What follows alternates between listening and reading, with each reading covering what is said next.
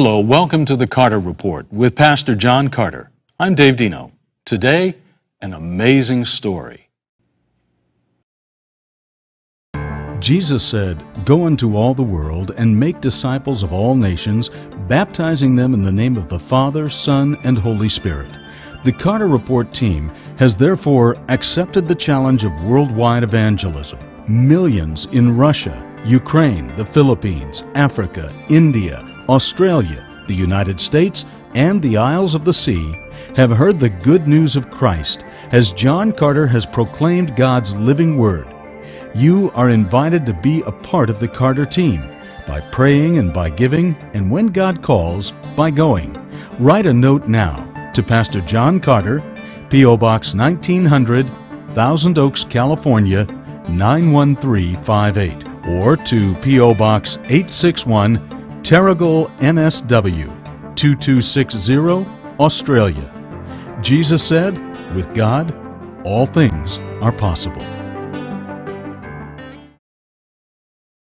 John, I used the word amazing a moment ago, and that word is thrown around quite a bit by the media, so it has lost some of its meaning. And yet, you have just returned from a trip that certainly does fit the definition of amazing. Where did you go and why? Dave, we went to Papua New Guinea, to the capital city of Port Moresby. We saw there a modern Pentecost. We saw vast crowds of people, more than 100,000 people a night. And we saw the mighty outpouring of the Holy Spirit of God as thousands, tens of thousands, perhaps hundreds of thousands of people were turned from sin to righteousness one of the first stories, in fact, I think it was the first story that I heard upon your return, was the story of the giant white bird. Tell us about that. It is an amazing story. I know the word amazing is thrown around as you indicated, but this was amazing. On the Thursday night, the last Thursday night of the meetings, and the meetings had gone for two weeks, something occurred that transfixed many people in the audience. A pastor came to me after the meeting and said, he was walking me home at, at the university, and he said, My people have come to me, all of my people who are in the congregation, in this audience of, say, 130,000 people, and they said, when you put the picture, or when your team put the picture of the great white dove, the symbol of the Holy Spirit, on the screen, a great white dove flew over the audience. I was speaking that night on the unpardonable sin, which is the sin against the Holy Spirit. And so, as a part of the presentation, we put a picture of this white bird uh, on the screen. He said, When this happened, this white dove, great giant white dove, flew over our heads. I said, How many saw this? He said, At least the people who came to me. He said, I don't know how many other people, but he said, They're talking about it. That was on the Thursday night. On the Friday night, we had a great storm of rain. That's another story. But the meeting proceeded in the rain. But on the last Saturday night, I was at the back of the stage, Dave, and I was talking to the government minister of finance, a cabinet member in the government there. And we were standing at the back of the stage. We could not see the audience. And then I heard a roar coming from the audience, a sound like many waters, as the Bible says. Mm. It was not the sound of a people going into battle, but it was a sound of spiritual joy and ecstasy. I did not know what was going on.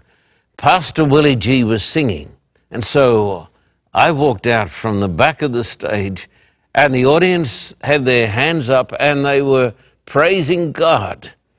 And as they were praying, I had no idea what was going on. But then all of a sudden, a great white bird flashed over my head. Later on, when I went out to greet the people, and we had a vast crowd. Some say we had 150,000 people. I don't know. At least in excess of 130,000, as far as the eye could see. Dave, I said to the people, who here tonight saw the great white bird?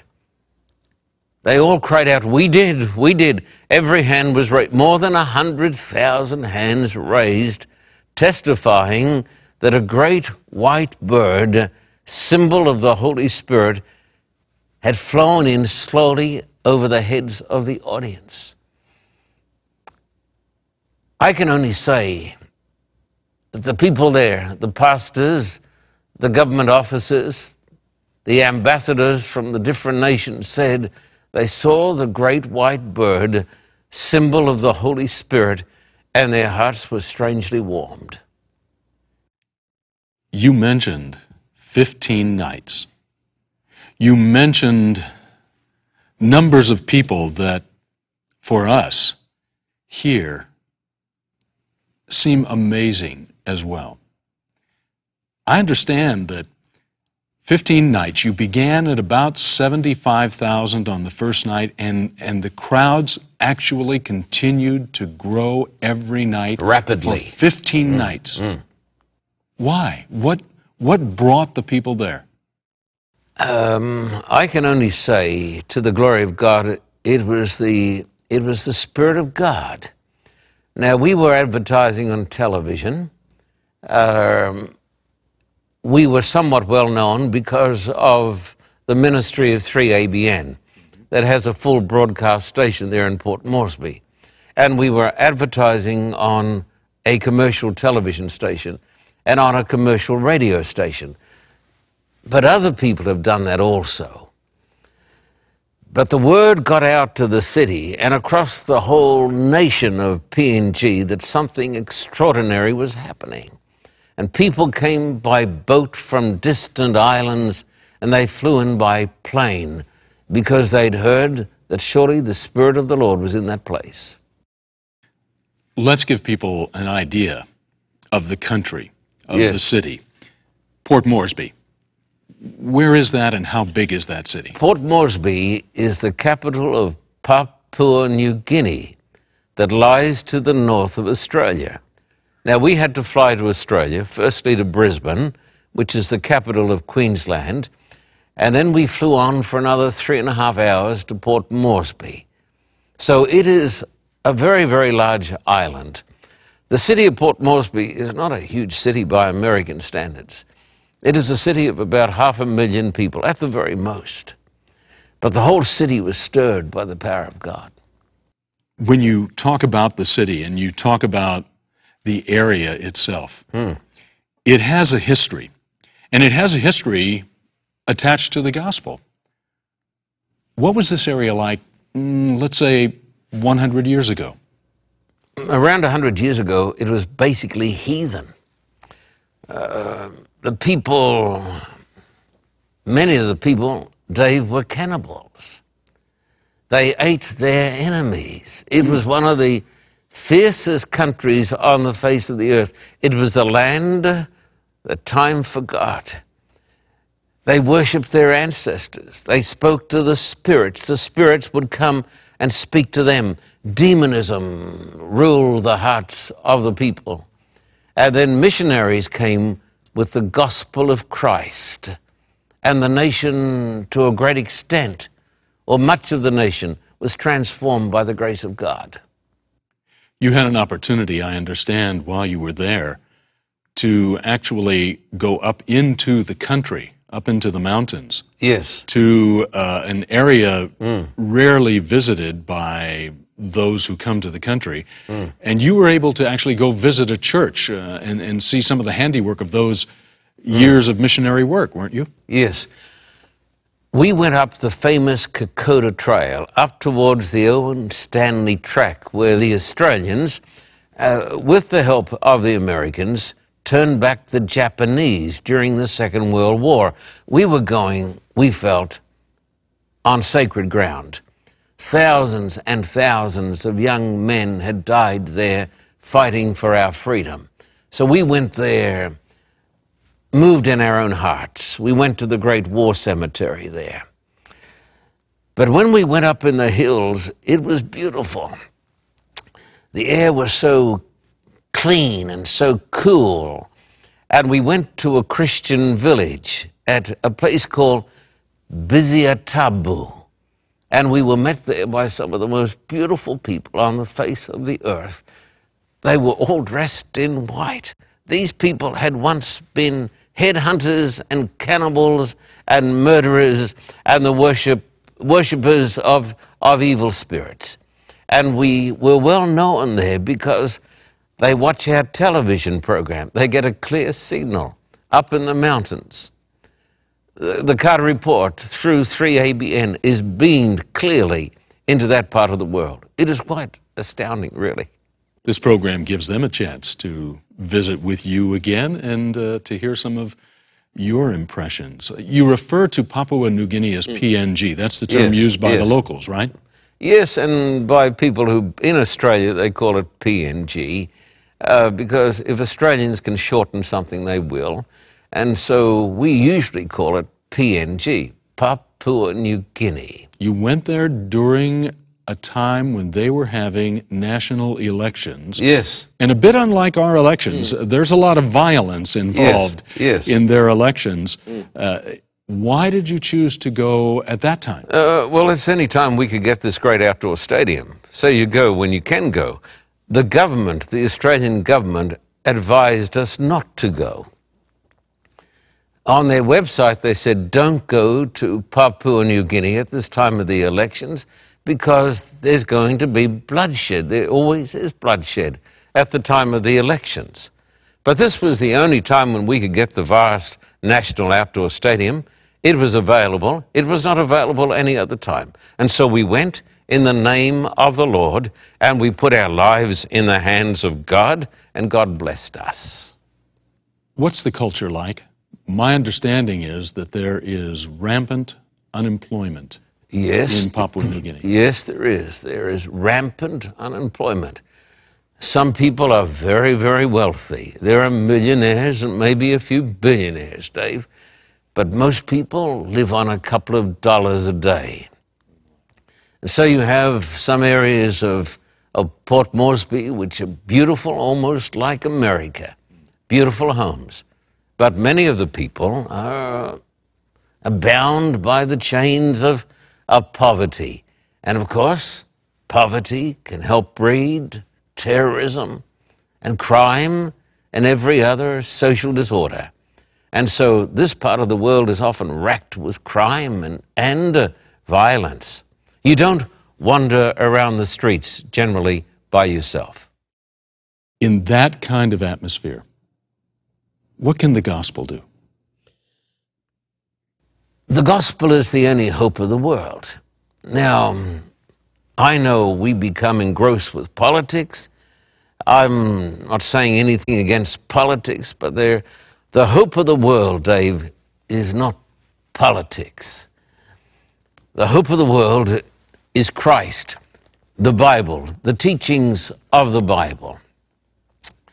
When we went there, the Spirit of God was so marvelously manifested that the, the powers of darkness were beaten back. Now, I meet people who find these things quite impossible to believe. That is because they're not really in touch with the Spirit of God. But when we get in touch with the Spirit of God, that which is impossible becomes a divine possibility. The Prime Minister himself said to me, he said, I say this to you. He said, You have blessed the whole nation. By this, he, he meant that the meetings and the preaching of the gospel had blessed the whole nation. And during the meetings, we did not see any evidence of crime at all. One night, the police were alarmed because they found a couple of bullets lying on the ground. It's easy to be killed when you have an audience of 150,000 people, and some of those people have been engaged in crime. But during the meetings, there was a sweet peace. There was no evidence of agitation. There was not a whisper. Even the little children were transfixed. Uh, you could sense, Dave, that the Spirit of God was in the meetings. You're listening to the Carter Report with Pastor John Carter. I'm Dave Dino, and we're talking about your recent trip to Papua New Guinea, Port mm. Moresby. PNG. PNG. I take it by your mm. comments that you really never felt uh, in danger. You had no sense of uh, danger. You were not afraid for your life. Whenever I walk out to a big audience, I say to Beverly, my wife, uh, Beverly, uh, we have trust in God, but tonight may be the night when I am assassinated. We are immortal until our work on earth is done. So my life is in God's hands. But when I walked out on the stage night after night, I felt no fear, not a tiny bit. I felt the presence of the angels of God. I did not feel anxious at all. I knew that I was in the hands of God, and I knew that the Spirit of God had taken charge of the meetings.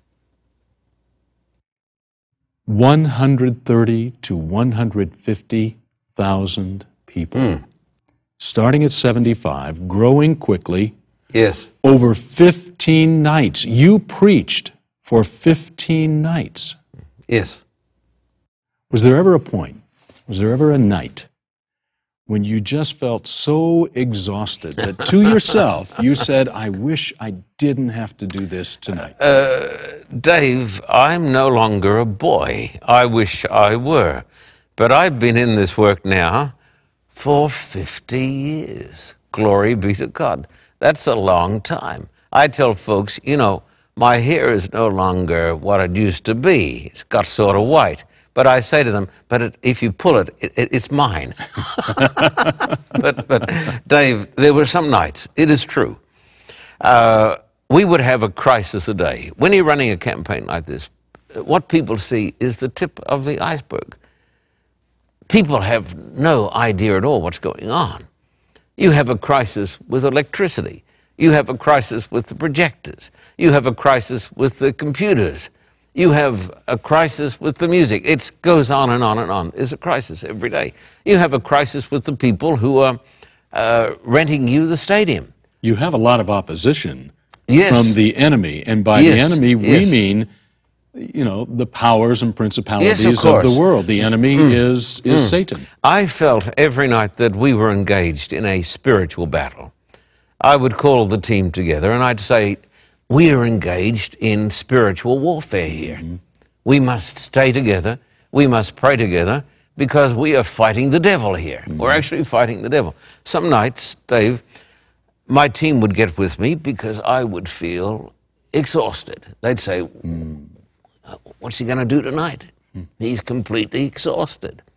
Uh, they, I'd go down there, I'd sit down, and they'd get me some food to eat. And food is always a problem in those countries.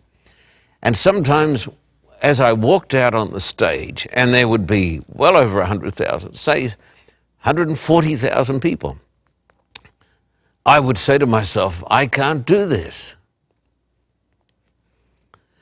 But then I would feel a mantle of power come upon me. Now, some people say, you know, this is simply your adrenaline. No, no, no. Far more than adrenaline. I know what adrenaline is. I know what a, a rush from adrenaline is. I know just ordinary excitement. But I would feel a mantle of power come upon me, and team members would say, It's happened again. It's happened again. My mind would become so clear. A million thoughts would be surging through my mind, and my mouth could not keep up with the words. The other day, I was looking at some of the programs that we shot because we took a full television crew, and these videos uh, or DVDs will be made available. When I look at them, I can see how I am transfixed by the power of God. I would have limitless energy. I would run around the stage. I would feel the power of God, and the people in the audience felt the power too. They sensed the power, and the power was flowing out to them. and coming back to me, and it was coming down from God. People say, We've, we've never had that experience. Well, my friend, God, I say to them, God only gives that experience when it is needed. Now, when I have preached in this church, as I've done so many times, hundreds of times in our beautiful church, I say this, I confess it, I've never had that experience. But when God saw that the need was extraordinary, God gave me extraordinary power. And that is why the dove came. And that is why when we had altar calls, tens of thousands of people came down the front to give their lives to Christ. What was the attraction? Why do you think? I mean, this is unheard of. 15 nights of mm-hmm. huge crowds, people continuing to come. Yes. What was the attraction? What brought those people there? Why did they want to come? Uh, Dave, I will cut to the get to the bottom line. The gospel is the power of God unto salvation. Romans 1 16 and 17. There is no other power in the world that compares to the gospel of Christ. When I go to a place like PNG, now this surprises some of my supporters. I say, I do not go there primarily to make these people members of my church. They say, well, well, why should we ever support you? I go there with a far higher calling. I go there to preach Christ. And if they become members of my church, which I encourage them to do and I baptize them, it has to be in the context that first and foremost they come to Christ. So every night I talk about Christ. I talk about the blood atonement, Christ on the cross. People say, nobody would listen to that stuff. No, that's the, that's the stuff. We shouldn't call it stuff, but that's the material that people will listen to. That's the, that's the power of God. When I preach on the cross of Christ, every night, I made Christ the center of every meeting, even when I spoke on astronomy. It is Christ, the, the Lord of creation. And when you preach with the Spirit of God and you preach on the blood of Christ, I believe in the blood of Christ. When people say, What is your religion? I say, First and foremost, I'm a Christian and I'm under the blood of Christ. And secondly, I believe in sola scriptura. I believe in the Bible and the Bible alone. I don't believe in the traditions of men. And then I say, then I am an Adventist because I believe in the coming of the Lord and I believe in the keeping of the commandments, including the Sabbath. But unless you have a, hierarchy of spiritual values, you're not going to be a Christian, you're not going to be anything. And so the power of the meetings is the preaching of Christ. That it doesn't depend upon us, it depends upon Him it's a great lesson, and I hear you sharing this lesson uh, right here and at this point with those who perhaps are uh, young in ministry. Yes. That nothing addresses the need of the human heart and soul. Mm, amen. Like the gospel. No. Uh, I like a good psychology sermon now and then. You know, I like those things because I, I need that sort of help, and we all do because of sin. But ultimately, the cry of the human heart is not met by anything but by the gospel because of sin. Sin came into the world, and there's only one antidote to sin, and that is the blood of Christ. And whether you are a person in PNG or a Hindu to whom we preached in India, or a Muslim or a Roman Catholic or a Baptist or a Pentecostal or an Adventist. We all need the blood of Christ because of sin. Who did you preach to? 150,000 people. Mm. That, that's so vast. Yes. Hard for us to picture in our mind. Yes. Fortunately, we have pictures. Mm. One of the things I love about the uh, newsletter yeah. that you provide for people mm. is that you give us pictures, and and the current newsletter has some great pictures. Yeah, in it. amazing, aren't they? Aren't they? It's tremendous. You get a sense Yeah. of the uh, crowd there. But who made up this crowd? Um, the crowd was made up of different stratas of society. We had ambassadors, as I mentioned, from different countries. They were attracted. We had government ministers. Uh, one night we had 12 or 14 newly sworn in uh, ministers of the government. They came and they responded in the altar call and they stayed behind for prayer. We put our hands upon them and prayed that God would so fill their lives with the Spirit of God that they would keep the commandments of God, that they would be upright and honest, and thus be a blessing to the nation. That's what we want our politicians to be. We want our politicians to be first and foremost not Republicans or Democrats or independents, but people who recognize the Lordship of Christ. I'm not talking about trying to impose religion upon the people. I'm not talking about that, but I'm talking about personal accountability to God. Because if you respect God, you're going to respect man. But if you don't respect God, how can you respect man who was made in the image of God? You're not going to. That's why communism collapsed in Russia. And so the people who came, there were politicians, there were families, beautiful families, husbands and wives and their children. Not making a sound. The children, marvelous. No cell phones going off. you know why? The people have a sense of reverence for God. They think that a person who brings a cell phone into church and the phone goes off, they think that they are the most heathen people. they say, We used to be heathen. Now we, we've gone to places and cell phone. They say, These people need missionaries. and so, families, university students, Pacific Adventist University, which is a great university outside Port Moresby, it's, it's a great credit to the people there. It's marvelous. A great university. They sent uh, 12 busloads of university students every night. They started with one busload, but they were almost going to get riots because the others wanted to come. So in the end, they paid for 12 buses to bring students. Some of those were baptized into Christ. So you had everybody you could think of. You had poor people and you had wealthy people. You had people on $2 a day and people who were multi, multi millionaires. Side by side. Side by side, packed in um, like sardines in a can. I've seen some of the pictures. Mm.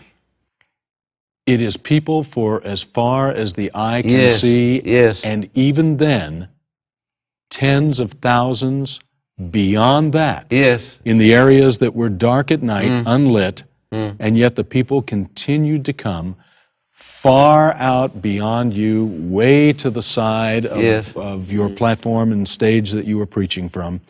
Uh, an amazing, vast audience Mm. A vast uh, of audience. people. What kind of comments? uh, I mean, you're you're talking to all these people at once, Yes. but you met with people uh, and talked with them individually. What kind of comments did you receive from them? Um, Dave, uh, exceedingly refreshing. Um, they have their problems, we know, but cynicism is not one of them. uh, they believe with a childlike faith. That's what Jesus told us. He said, unless we're converted and become as little children, we're not going to be saved. And they do have a childlike faith. They believe that that great white bird was sent from God. Now, if you talk to people in Australia or in America, they'll give you a thousand rational reasons why those things don't happen. Uh, but those people up there, they have a childlike faith, and I think God respects and honors their faith. Um, well, the meeting started at six o'clock in the evening as the sun went down, and uh, because then we were going to get the f- projectors fired up, uh, so we couldn't do that in the daylight. And then I would be preaching around ten past seven. and I'd finish preaching about 10 past 8. I believe that sermonettes make Christianettes. and so 60 minutes of preaching of the gospel and preaching with all my soul. And then I'd have an altar call, usually, that would take another half hour. So we, we got some criticisms. The criticisms were that the meetings were too short. Ah. And then we told the folks after we had gone, you know, for 15 nights, for more than two weeks, we said, it's coming to a close. They were bitterly disappointed. They mm. said, stay, stay, stay. Uh. As I left the airport, left uh, to come back, flying back to Australia, then back to the US, a young man came, he worked for the uh, security at the airport. He said, let me carry your bag. I said, thank you. So he carried my bag and came down to where I was getting on the plane. He gave me back my bag. And then there were a number of white people from Australia getting on the plane. They were Australians who were probably living in that part of the world. Uh, on the whole, I don't think they came to the meetings. But this young man burst out into tears. He's a grown man. He was crying. He said, I don't want you to go. And at that point, we're going to come back and hmm. finish that story in just a moment as you listen to the Carter Report with John Carter. Millions around the world have attended the Carter Report programs and seen the wonders of biblical archaeology. From the treasures of King Tutankhamun to the Great Pyramids of Giza, vast audiences have walked with John Carter the dusty roads of ancient Egypt. The journey has continued as the masses have gazed upon the palaces of Petra and the stones of Herod's temple. The largest secular crowds attending religious meetings anywhere have exclaimed, At last, here is evidence to believe in God. Please support the Carter Report in its unique mission. Write to John Carter, Post Office Box 1900, Thousand Oaks, California 91358, or Post Office Box 861, Terrigal, New South Wales 2260, Australia. Once again, that address is The Carter Report, Post Office Box 1900, Thousand Oaks, California 91358 or Post Office Box 861, Terrigal, New South Wales 2260, Australia.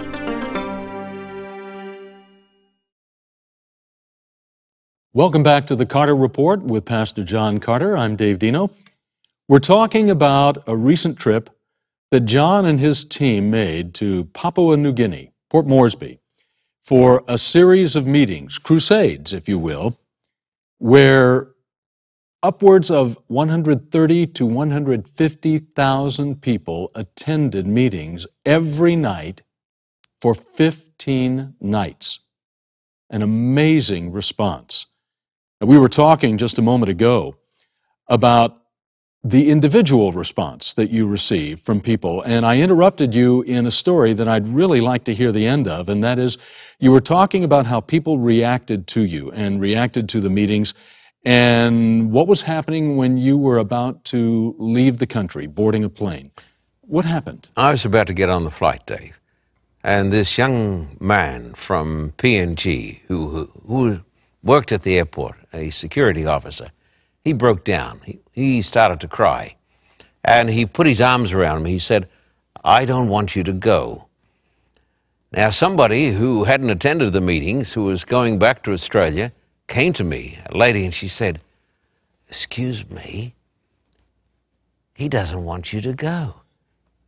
He's crying. I said, Yes. She said, Why? I said, Because he's been blessed. Now, she found that very hard to understand because for so many people in the Western world today, including Australia, uh, this book is no longer relevant. Mm. Uh, they don't believe in the preaching of the gospel. In fact, they don't believe in the God of the Bible. But she was astounded that here was a, a local who was so touched by the meetings that he didn't want us to go. Let's talk about some of the, uh, the details mm. of your trip. Mm. I have written down here that you flew in a large quantity of equipment mm. from America. Hmm. You also shipped in a full container load of Bibles and other items. Why didn't you just use local materials, let's say? Uh, local materials are very hard to come by. At any sort of a reasonable price. Now, we built a stage. Uh, a person who came with us, a young pastor came with us, he said, This is bigger than a, than a rock concert. and, and this is true. A huge stage. Uh, the biggest screens I'd ever seen in that part of the world. And then we fly in these huge video projectors. You can't get them there. Nobody's got them there. Mm. And so, if you're going to do this, it's got to be done on an, on an enormous scale. This is taxing, this is expensive, but if you're going to do it, you've got to do it properly. You said it's expensive. Yes. How do you get the funds for this? This is quite extraordinary because we don't beg for money. But we are doing what God has told us to do, what God has told the church to do. The Bible actually says, Jesus said, Go into all the world, make mm-hmm. disciples of all nations, baptizing them in the name of the Father, the Son, and the Holy Spirit. People say, Well, um, that's not really relevant today. Uh, it's an interesting thing, Dave, that Jesus didn't say, Go into all the church and make disciples of all nations. We preach in churches. I preach in churches. But the great emphasis of the Bible is that the church needs to be relevant and to go into all the world. Now, we take this seriously. And we've done this in places where people say, you're going to be killed. And you can't do that. And it's impossible to do. Uh, we've gone to India, and Russia, and Ukraine, and South Africa, and We've gone to places where people say it can't happen, but it does happen. And we have partners around the world who still believe. They still believe in the Bible. And they believe in the gospel. And they believe in putting money where it's going to do the most good. And the best thing that people can do with their money is to put it into souls, saving lost souls who are going to shine in the kingdom of God forever and ever. That's why people send us money. I want to talk for a moment about the messages that you bring. You go to countries where the gospel is not the dominant philosophy. Some countries, at least, Some yes. of the countries. Yes. How are you able to bring the gospel into your messages in that type of environment? Uh, Dave, we have a completely unorthodox philosophy to most churches. Even in my own church, I have a, a different philosophy of ministry. I believe that the church, I believe that I am, I believe that every gospel minister is called to reach the lost. Now, I believe that people are lost outside of Christ. Now, not mm-hmm. everybody believes this. Mm. I believe there's no other name under heaven whereby we must be saved. I do not believe that we are saved because we join a church. I do not believe that we are necessarily saved because we are religious or any of those things. I believe we need to have a divine encounter with Christ and the Word. Now, this is the core of my belief. It is an apostolic biblical belief. Therefore, we set out to reach non believers. And that's most of the world. Uh, I've opened for years on biblical archaeology, on Egypt. I show them the wonders of ancient Egypt as it correlates to the Bible. Mm. This leads into Bible prophecy. There's nothing that's going to convince an unbeliever quicker than an understanding of Bible prophecy. Prophecy proves that this is not an ordinary book. It is quite extraordinary. Mm-hmm. On my second night or my third night, I'm into astronomy. And I show some of the most amazing discoveries that most Christians are completely oblivious mm. to. Some of the most amazing discoveries that indicate that there must be a great designer in the universe. Extraordinary stuff. And this captivates the minds and the ears of unbelievers. And therefore, we say this humbly, we've been told this. we have the largest numbers of secular people attending religious meetings anywhere on the face of the planet. Say that again. We have the largest numbers of non churched people attending religious meetings anywhere on the face of the planet, of any religious system. Now, I so support people who go and they evangelize the church. and they preach the gospel to vast numbers of church members. And they encourage those church members to bring loved ones. Is that good? No, it's beyond good. It's wonderful. But in those great audiences, they may have 5% of the audience being the unchurched. Often in our meetings, only 5% of the audience is the churched. 95% of the people are complete unbelievers, mm. agnostics, atheists, communists, Hindus, and whatever you wish to call them. And we believe this is biblical. And we believe that one of the great tragedies today in Christianity is that Christians are preaching to the choir, mm. and the choir's heard it all anyhow. 100,000, 130,000, mm. 150,000 people. What do you preach to them? What do you say? Well, firstly, as uh, I indicated, I open on somewhat of a secular topic. Mm-hmm.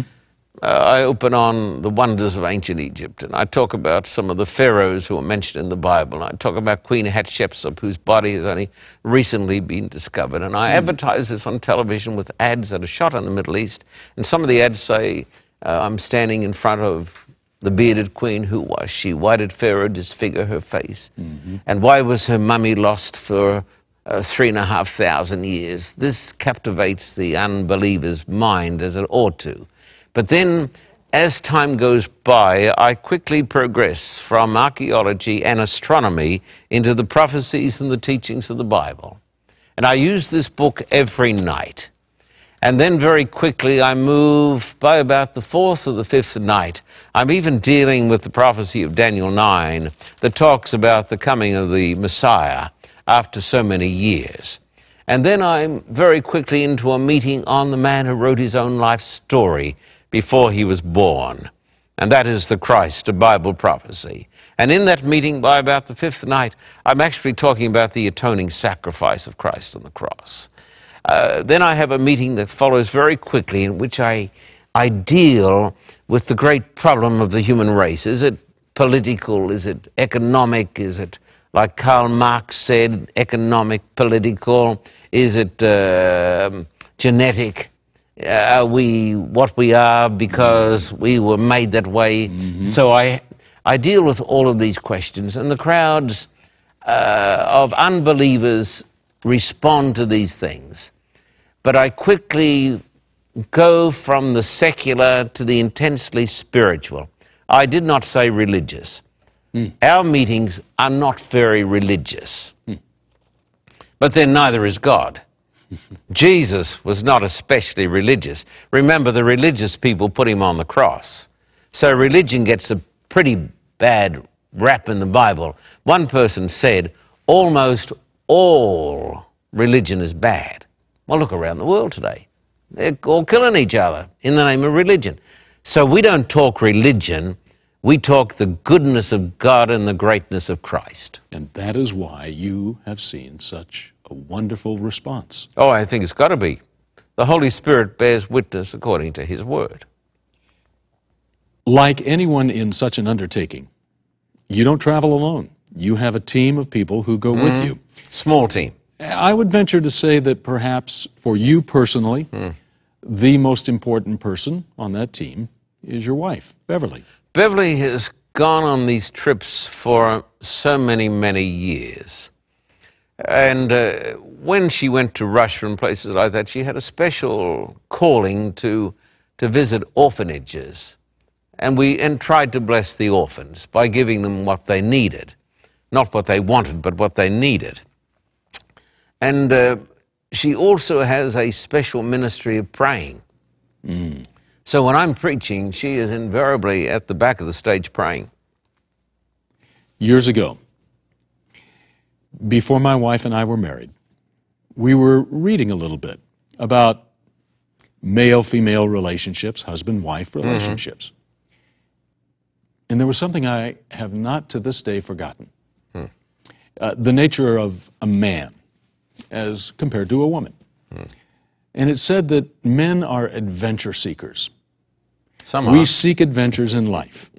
And all too often, we will treat the woman in our life like she's the adventure. And once we accomplish the adventure, we leave it behind and we go on to another adventure.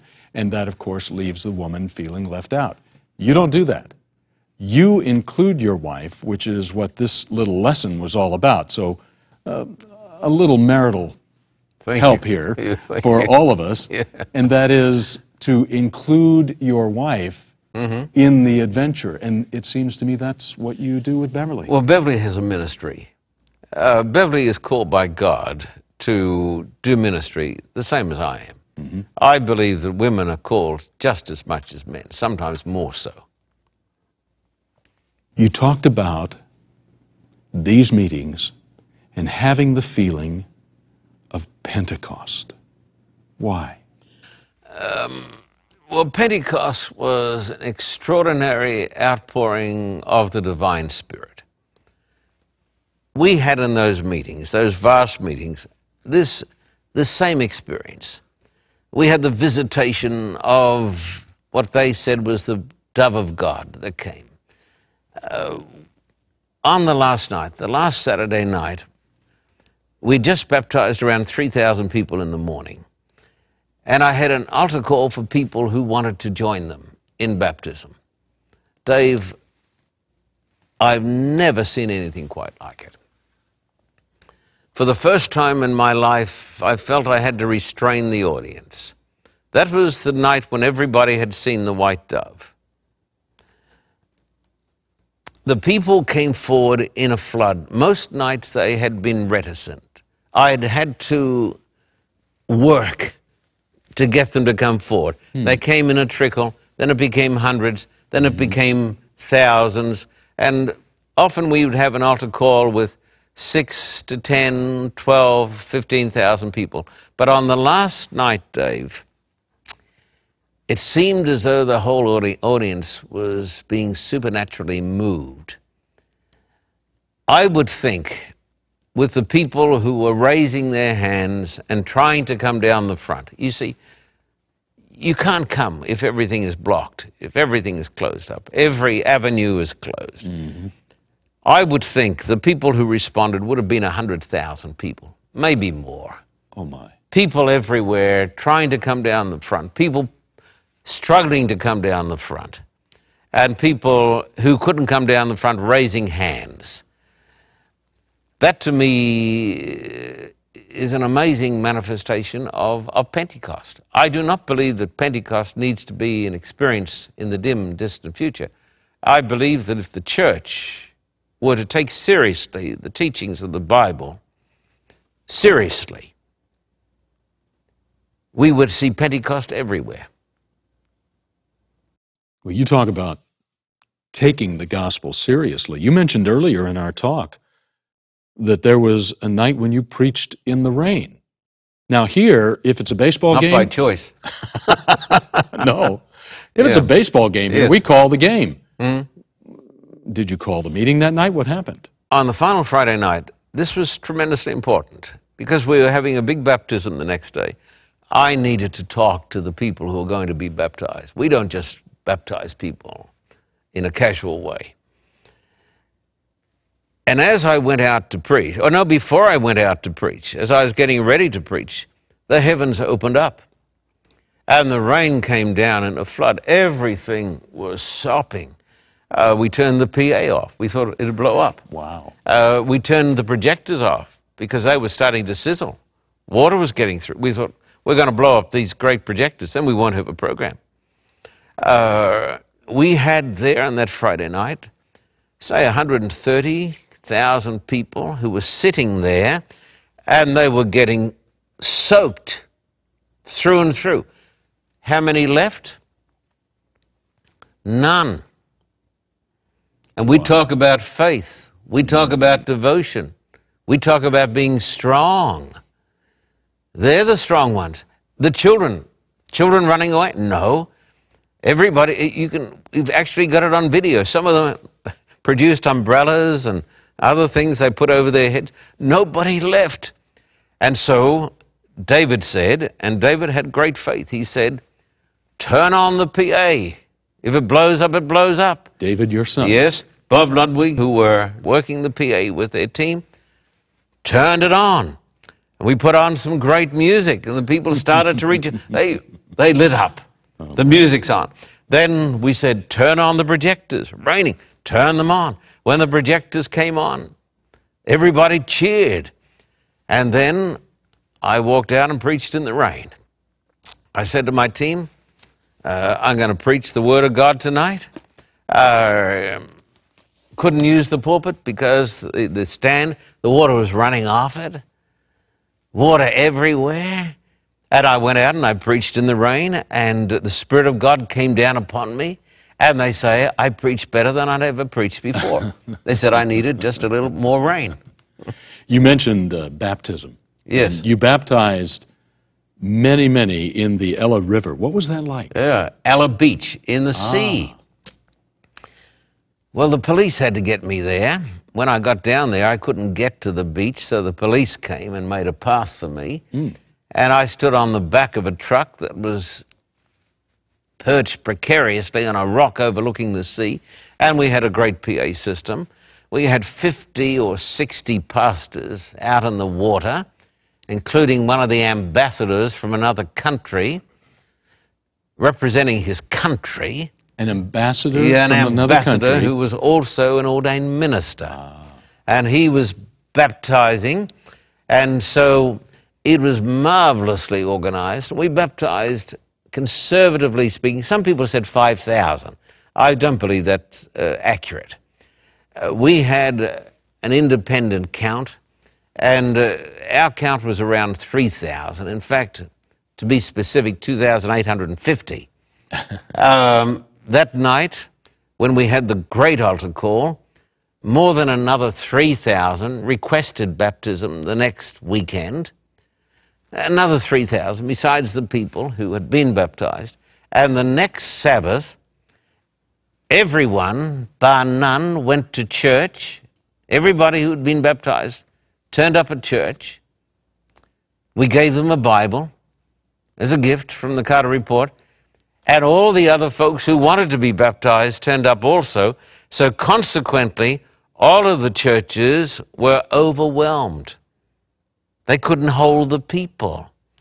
The great weakness was not in the gospel or the Holy Spirit, was that we were not ready. The churches, they said, This is Pentecost. But the churches couldn't hold all of the people. Standing room only, having to go to two sessions. Why do you do this? I mean, this is a lot of effort. Yes, it is a lot of effort. Mm-hmm. You have traveled far and wide, and you have to fund this all on your own. You don't receive uh, support of an organization for Mm-hmm. this. Why do you do this? because it is the will of God. Every minister ought to do this. We have become so traditional and so bound by the rules of men. I do it because the Bible commands it. I am an ordained minister of the gospel. John Wesley said to the archbishop who told him to go home, he said, My Lord Archbishop, my parish is the world. I plan to keep on preaching. God has given us the world as our parish. The Lord is coming soon, and the world is on the road down to hell. And therefore, I am compelled by the Holy Spirit to do it. I don't do it because I'm paid to do it. I don't do it because I am given budgets to do it.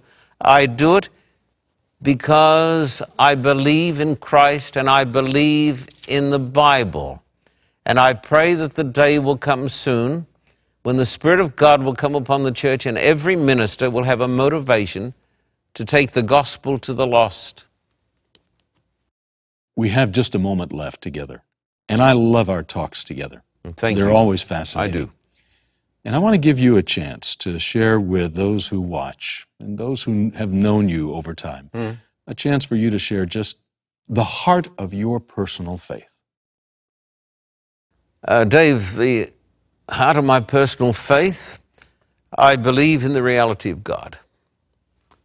I believe in the sacredness of Holy Scripture.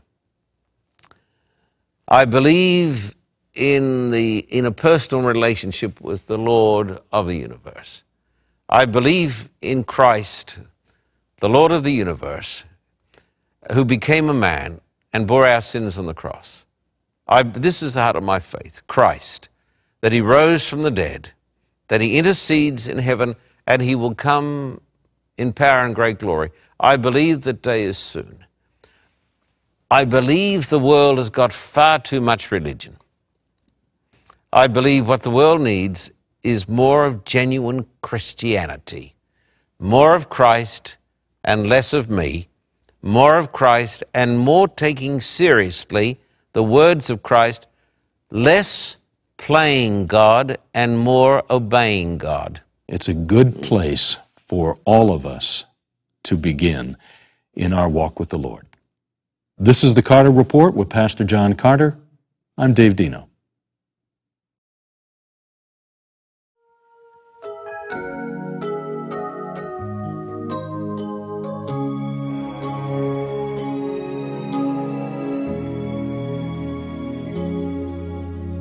Lord, when you placed your hand upon me,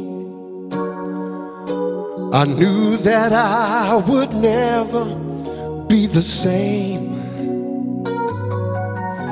For in that moment I became your servant. And since that day, I only have one aim. My sole desire is to be used, an empty vessel longing to be filled by you. My sole desire is to serve you, Lord, to do your perfect will to work each day and build your kingdom. This is my sole desire.